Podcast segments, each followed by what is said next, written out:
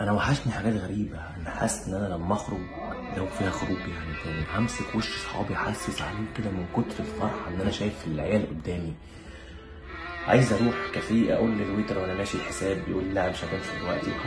وكده وأخويا هضحك ونهزر لما كان الحساب يجي فتلاقي 40 جنيه زيادة تبص حواليك العيال يتبخروا وتدفعهم هدفعهم لما أروح أبات عند واحد صاحبي هات كذا وأنت جاي.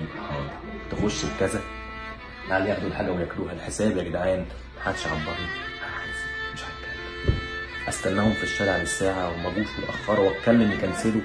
هستنى مش هتكلم يا طب هي فيها علاج ولا ولا هنفضل قاعدين؟ عشان لو كده أنا بدأت أحس إن أنا هفضل زي ما أنا. أنا الخروج والمرح والفرح واللهو ده وحشني. يعني فيها علاج طيب؟